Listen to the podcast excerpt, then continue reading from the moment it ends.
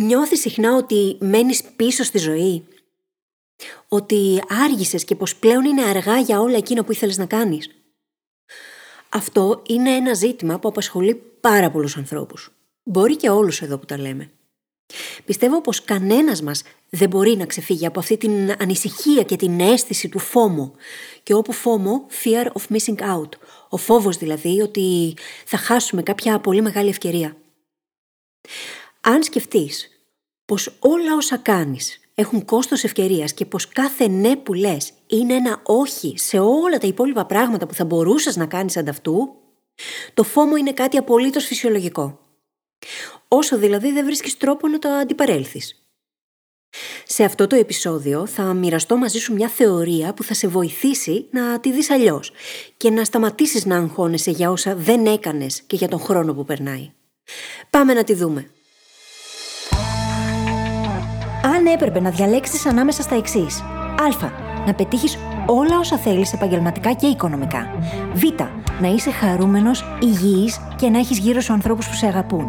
Ή Γ να βρεις σκοπό στη ζωή σου και να κάνεις τη διαφορά. Ποιο από τα τρία θα επέλεγες; Λοιπόν, σου έχω υπέροχα νέα.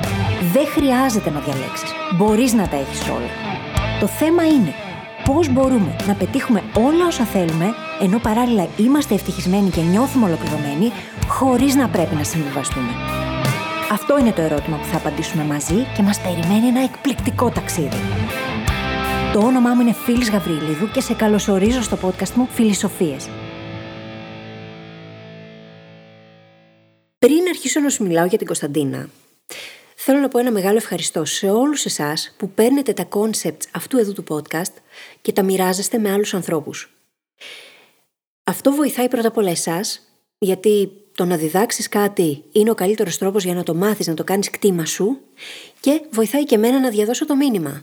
Ευχαριστώ λοιπόν πάρα πάρα πολύ γιατί αυξάνετε με αυτόν τον τρόπο και τις πιθανότητες και τις δυνατότητες να μετατρέψετε τη γνώση σε κτήμα σας και σε δράση έπειτα στη ζωή σας την ίδια.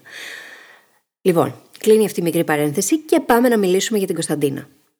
Όταν ξεκίνησα να δουλεύω με την Κωνσταντίνα, και αυτό δεν είναι φυσικά το πραγματικό της όνομα, διαπίστωσα ότι είχα απέναντί μου έναν άνθρωπο που είχε καεί από το να προσπαθεί να τα προλάβει όλα.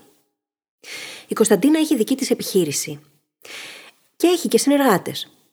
Στα πλαίσια της επιχείρησής της και δεδομένου ότι είχε πολύ ψηλούς στόχους για τον εαυτό της, για τη ζωή της και για το business της, έλεγε ναι σε όλα. Δεν υπήρχε ευκαιρία ή πρόταση που να ερχόταν και να την απέριπτε. Μέσα σε όλα αυτά προσπαθούσε να είναι ενεργή και σε όλα τα social media. Όλα τα μεγάλα τέλος πάντων. Facebook, Instagram, TikTok, LinkedIn. Παντού, παντού, παντού. Δεν άφηνε τίποτα απ' έξω. Και φυσικά της ήταν πάρα πολύ δύσκολο να αναθέτει πράγματα σε συνεργάτες ή να ζητήσει έστω και βοήθεια. Ίσως τώρα να γνωρίζεις τον εαυτό σου σε όσα είπα. Το πρόβλημα ήταν ότι η δουλειά που έριχνε ήταν αντιστρόφως ανάλογη με τα αποτελέσματα που είχε στη δουλειά της. Βλέπεις, είναι άλλο πράγμα το να είσαι συνέχεια απασχολημένος ή απασχολημένη και άλλο το να είσαι πραγματικά παραγωγικός ή παραγωγική. Και η Κωνσταντίνα δυστυχώς έβρισκε τον εαυτό της σε τέτοιες καταστάσεις. Σε μια κατάσταση όπου ήταν διαρκώς σαν το χαμστεράκι στον τροχό. Έτρεχε, έκανε όλη μέρα πολλά πράγματα και στο τέλος της ημέρας ένιωθε ότι δεν είχε καταφέρει τίποτα, ότι δεν είχε φτάσει πουθενά. Και αυτό είναι κάτι το οποίο το κάνουμε οι άνθρωποι. Το κάνουμε πιο συχνά από ό,τι θα θέλαμε. Λέμε ναι σε όλα από φόβο και καταλήγουμε να λέμε τελικά όχι σε όσα πραγματικά μπορούν να οδηγήσουν σε ανάπτυξη, είτε στον επαγγελματικό είτε στον προσωπικό τομέα. Το έχω πει πολλές φορές και θα το λέω συνέχεια. Το focus έχει τεράστια δύναμη. Το να κάνεις focus 100%, το να εστιάσεις 100% σε εκείνα τα πράγματα τα οποία πραγματικά έχουν ουσία, μπορεί να κάνει τεράστια διαφορά και να φέρει εκθετικά αποτελέσματα για τη ζωή σου. Και στον αντίποδα, το φόμο και όσα κάνουμε εξαιτίας του είναι ο εχθρός της ανάπτυξης και του φόκου φυσικά. Η Κωνσταντίνα λοιπόν δεν μπορούσε να καταλάβει για ποιο λόγο δεν είχε την ανάπτυξη και την επιτυχία που ήθελε παρά την τόση δουλειά που έριχνε. Άλλωστε μαθαίνουμε όλοι να πιστεύουμε και να λέμε ότι η σκληρή δουλειά οδηγεί στην επιτυχία. Έτσι δεν είναι; Μόνο που δυστυχώς αυτό είναι η μισή αλήθεια μόνο. Και μάλιστα την έχουμε παρερμηνεύσει τελείως. Έχουμε καταλάβει τελείως λάθος πράγματα. Το θέμα δεν είναι να δουλεύεις σκληρά, δηλαδή να δουλεύεις πολύ. σκληρά δεν σημαίνει πολύ. Το θέμα είναι να δουλεύεις έξυπνα, να πηγαίνεις σε βάθος, χωρίς αυτό όμως να σημαίνει ότι καταλαμβάνει η δουλειά σου όλο σου το 24ωρο. Ή τουλάχιστον όλες τις ώρες που είσαι ξύπνιος ή ξύπνια. Αυτό λοιπόν ήταν και το σημαντικότερο που άρχισε να αναγνωρίζει και η Κωνσταντίνα όταν μοιράστηκα μαζί της όσα θα μοιραστώ μαζί σου εδώ. Η θεωρία μου περιλαμβάνει πέντε πυλώνες. Πάμε να τους δούμε. Ο πρώτος πυλώνας. Κάθε ναι που λες είναι ένα όχι σε πολλά άλλα πράγματα. Αυτό τι σημαίνει πρακτικά; Σημαίνει ότι αφενός χρειάζεται να αρχίσουμε να λέμε όχι και το όχι αυτό μπορεί στην αρχή να μας φαίνεται δύσκολο αλλά είναι απελευθερωτικό και μας δίνει και τον χρόνο και τον χώρο για να μπορέσουμε να βάλουμε το καλύτερο στη ζωή μας. Να μπορέσουμε να αφήσουμε περιθώρια στον εαυτό μας να αναγνωρίσει ευκαιρίες. Εκείνο που συμβαίνει και γι' αυτό λέμε συνήθως ναι σε όλα, είναι ότι δεν κάνουμε συνειδητές επιλογές. Άρα ο στόχος μας εδώ είναι να κάνουμε συνειδητές επιλογές. Να εστιάζουμε εκεί που επιλέγουμε να εστιάσουμε και όχι να προσπαθούμε να τα κάνουμε όλα. Οι μη συνειδητές επιλογές, καθώς και το ότι μέσα από αυτές απομακρυνόμαστε από τη ζωή όπως θα θέλαμε να είναι, είναι αυτό που οδηγεί κατά μέσα στην αίσθηση ότι μένουμε πίσω.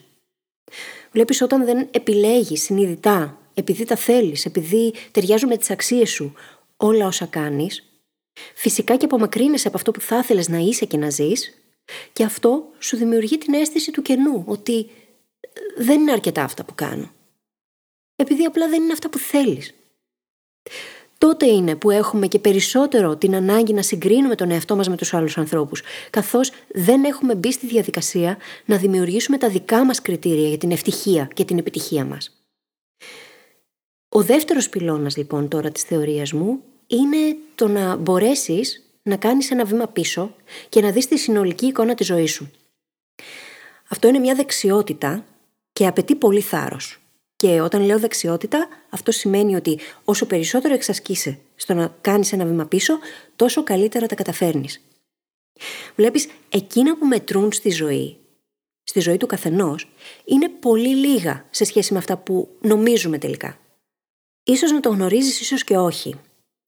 Ο Ντίτα Ράμς είναι ένας πάρα πολύ γνωστός βιομηχανικός σχεδιαστής. Και το μότο του είναι το «Βένικα απαπέσα» στα γερμανικά. Βίνικα αμπαμπέσα σημαίνει λιγότερα αλλά καλύτερα. Έχουμε αυτή την πεποίθηση, αυτήν υιοθετούμε τέλος πάντων από την κοινωνία και το περιβάλλον μας, ότι το περισσότερα σημαίνει καλύτερα, αλλά αυτό είναι ένα μεγάλο ψέμα. Περισσότερα δεν σημαίνει καλύτερα. Τουλάχιστον όχι απαραίτητα. Συγκεντρώνουμε στη ζωή μας πολύ περισσότερα πράγματα από όσα έχουν πραγματική ουσία για εμάς. Τώρα αυτό δεν σημαίνει να επιδιώκεις να έχεις λιγότερα γενικά, λιγότερα αγαθά, λιγότερες εμπειρίες. Όχι. Αυτό σημαίνει το να επιδιώκεις να έχεις περισσότερα από εκείνα που έχουν πραγματική ουσία για σένα. Και αυτή είναι η ειδοποιώς διαφορά. Βαίνει άμπα μπέσα λοιπόν. Πώς μπορούμε να αρχίσουμε να κάνουμε λιγότερα, αλλά αυτά που κάνουμε να είναι εκείνα που μετρούν και να οδηγούν σε εκθετικά αποτελέσματα. Και δεδομένου ότι ζούμε σε μια κοινωνία η οποία μας βομβαρδίζει συνεχώς με πληροφορία και το φόμο δεν μας δημιουργείται έτσι απλά. Δεν δημιουργείται επειδή ξυπνήσαμε μια μέρα και είπαμε τώρα θα φοβάμαι για κάθε ευκαιρία που θα χάσω, αλλά γιατί κυριολεκτικά ο κόσμος μας βομβαρδίζει με πράγματα τα οποία ο εγκέφαλός μας τα ερμηνεύει σαν ευκαιρίες, μόνο που δεν είναι. Το φόμο λοιπόν έχει έναν πάρα πολύ σημαντικό ανταγωνιστή, τον οποίο προτείνω να βάλεις στη ζωή σου. Αυτός ο ανταγωνιστής είναι το τζόμο.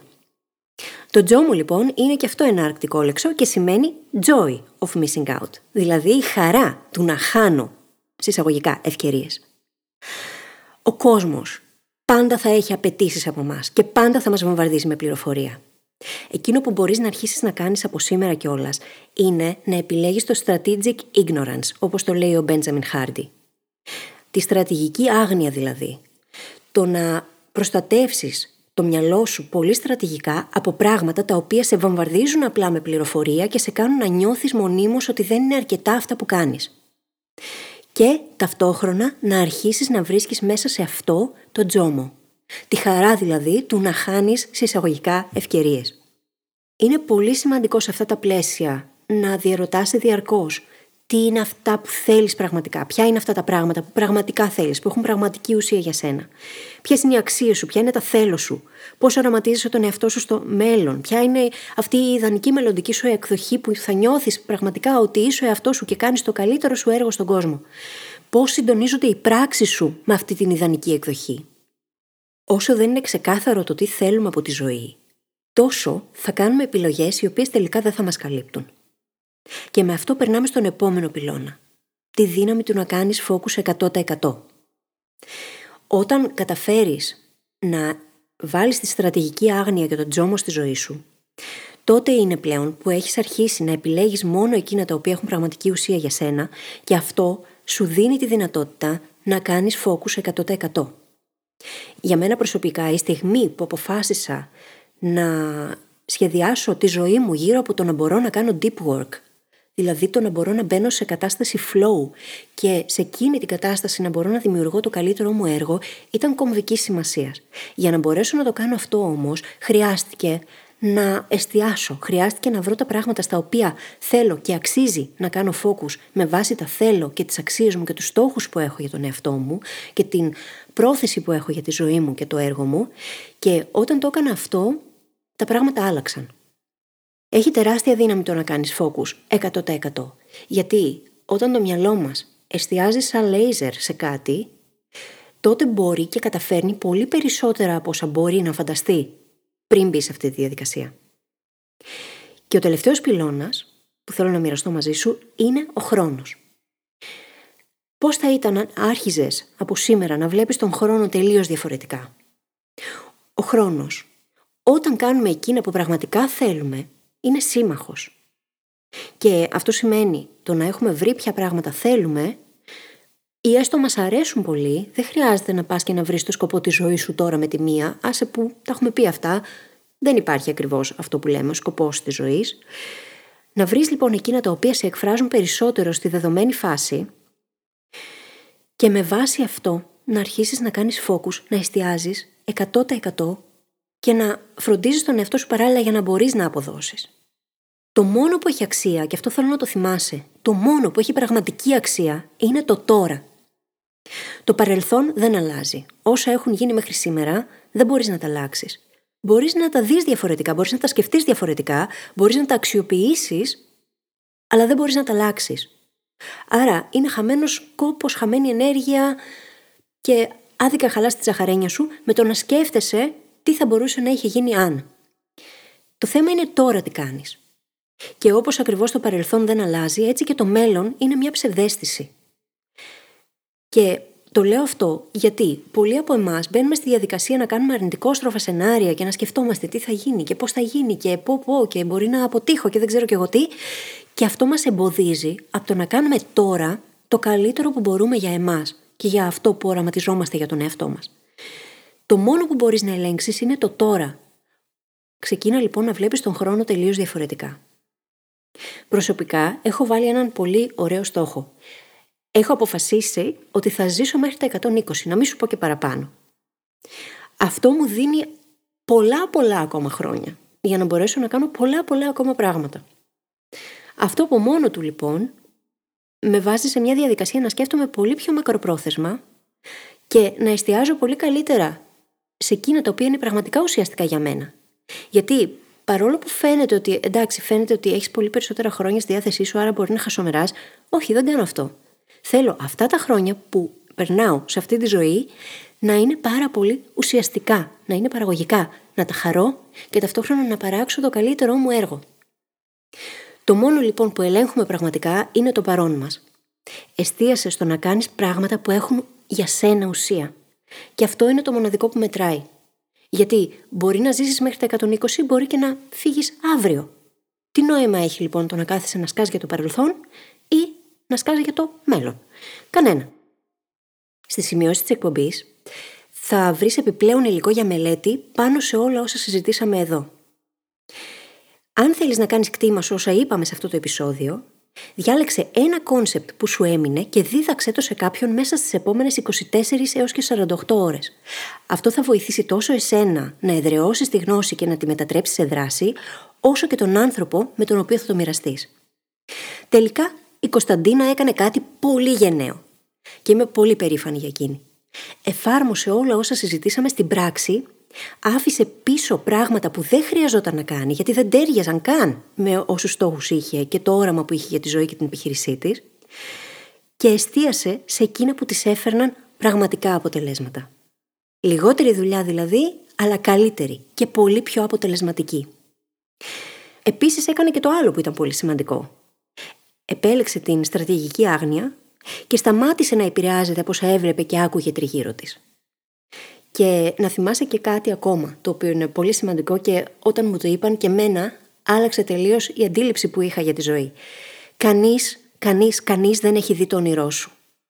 Άρα με ποιο δικαίωμα μπορεί να έρθει και να κρίνει αυτό που εσύ γνωρίζεις πολύ καλύτερα ότι μπορείς να καταφέρεις. Δεν έχει δει το όνειρό σου, δεν ξέρει όσα ξέρεις, δεν ακούει όσα ακούς και δεν θα είναι ποτέ στη θέση σου. Μπορεί να κρίνει μόνο με βάση τα δικά του πιστεύω, τα δικά του βιώματα, τις δικές του πεπιθήσεις. Κανείς δεν έχει δει λοιπόν τον όνειρό σου. Και αν εσύ πιστεύεις σε αυτό και θέλεις να το ζήσεις, τότε εγώ σε προτρέπω να κάνεις ό,τι καλύτερο μπορείς για να το καταφέρεις. Η Κωνσταντίνα λοιπόν δεν είναι μόνη. Μπορείς να το κάνεις κι εσύ. Μπορείς να κάνεις κι εσύ όσα συζητήσαμε σε αυτό το επεισόδιο και να σταματήσεις να ζεις μια άλλη ζωή από αυτή που θα ήθελες. Πάμε λοιπόν να δούμε τη θεωρία μου και τους πέντε πυλώνες που την απαρτίζουν συνοπτικά. Νούμερο 1. Κάθε ναι που λες είναι ένα όχι σε ένα σωρό άλλα πράγματα. Επίλεξε πολύ σοφά που λες ναι και που λες όχι. Πυλώνας νούμερο 2. Εξάσκησε τη δεξιότητα του να κάνεις ένα βήμα πίσω και να βλέπεις τη συνολική εικόνα της ζωής σου. Να μπορείς έτσι να αξιολογήσεις τι ταιριάζει σε αυτήν και τι χρειάζεται να αφήσεις πίσω να θυμάσαι πως εκείνα που μετρούν είναι τελικά πολύ λίγα. Πυλώνας νούμερο 3. Κάνε το τζόμο κομμάτι της ζωής σου. Ο κόσμος πάντα θα έχει απαιτήσεις και θα σε βομβαρδίζει με πληροφορία. Το τζόμο είναι το joy of missing out. Ξεκίνα να χαίρεσαι με το να αφήνεις απ' έξω πράγματα και να μην επιτρέπεις σε πληροφορία που μπορεί να σε αγχώνει να φτάσεις σε σένα. Καλό είναι να επιλέγουμε από πού ενημερωνόμαστε και ποιο υλικό επιτρέπουμε να επηρεάσει τη σκέψη μας και τη ζωή μας. Πυλώνας νούμερο 4. Έχει τεράστια δύναμη το να κάνεις 100% focus, γιατί αυτό μπορεί να οδηγήσει σε εκθετικά αποτελέσματα που αυτή τη στιγμή δεν μπορείς καν να φανταστείς. Και πυλώνας νούμερο 5. Ξεκίνα να βλέπεις τον χρόνο αλλιώς, να τον βλέπεις σαν σύμμαχο, να εστιάζεις σε αυτό που μπορείς να κάνεις τώρα, να μένεις στη ζώνη ελέγχου σου και να μην αφήνεις το παρελθόν και το παρόν να σε επηρεάζουν αρνητικά. Πιστεύω βαθιά πως κάθε ένας και κάθε μία από εμάς μπορεί να ζήσει τη ζωή όπως ακριβώς την ονειρεύεται. Με την προπόθεση να κάνει γενναίες επιλογές, να επιλέξει τι θα αφήσει πίσω και να κάνει 100% focus σε εκείνα που πραγματικά μετρούν. Άλλωστε, ο χρόνος θα περάσει έτσι κι αλλιώς. Το θέμα είναι τι επιλέγουμε να κάνουμε μαζί του. Κάπου εδώ τελειώσαμε.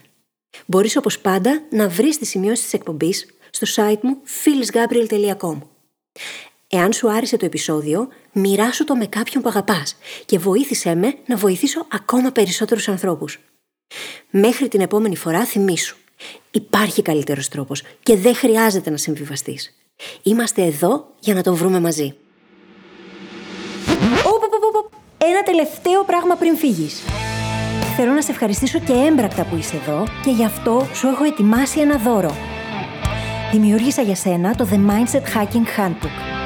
Έναν οδηγό που σε βοηθάει να εστιάσεις σε εκείνα που πραγματικά μετράνε και να σταματήσεις να νιώθεις χαμένος ή χαμένη στη ζωή. Για να αποκτήσεις το δώρο σου, μπορείς να επισκεφθείς τώρα τη σελίδα phyllisgabriel.com κάθετος MHH. Τα αρχικά δηλαδή του Mindset Hacking Handbook. Καλή συνέχεια και τα λέμε στην άλλη πλευρά.